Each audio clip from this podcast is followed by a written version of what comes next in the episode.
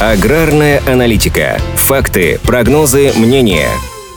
Текущий сезон на российском рынке зерна особенный. После рекордных сборов урожая в прошлом году аналитики уверенно ждут его снижения, том числе из-за дождливой весенней погоды в ряде регионов. Но ничего критичного из-за этого не прогнозируется. В то же время специалисты считают, что риски для зернового рынка могут скорректировать изначальные ожидания. Минсельхоз России сообщил, что общая посевная площадь под зерновыми культурами в этом году составит 85 миллионов гектаров. Объем будущего урожая в ведомстве оценили в 123 миллиона тонн. В том числе 78 миллионов тонн должна составить пшеница. При этом с прошлого сезона остались более чем достаточные переходящие запасы, что позволит как полностью обеспечить внутренний рынок, так и закрыть экспортные запросы. Большие переходящие запасы также теоретически могут стать проблемой для российского АПК, особенно на фоне экспортных ограничений и снижения цен на внутреннем рынке из-за внешнеполитических факторов. При этом государство значительно увеличило закупки в интервенционный фонд. По состоянию на 20 апреля закуплено уже 3 миллиона тонн зерна.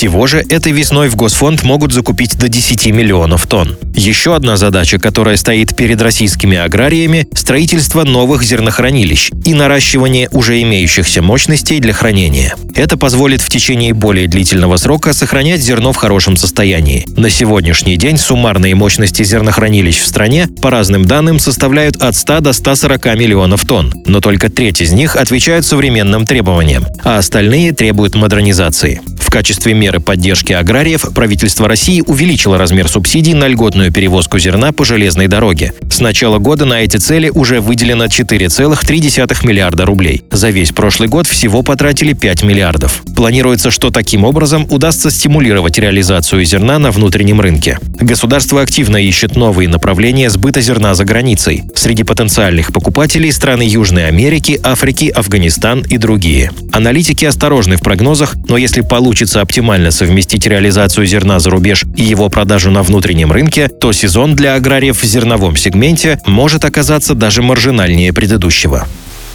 Аграрная аналитика подготовлена по заказу компании «Сингента».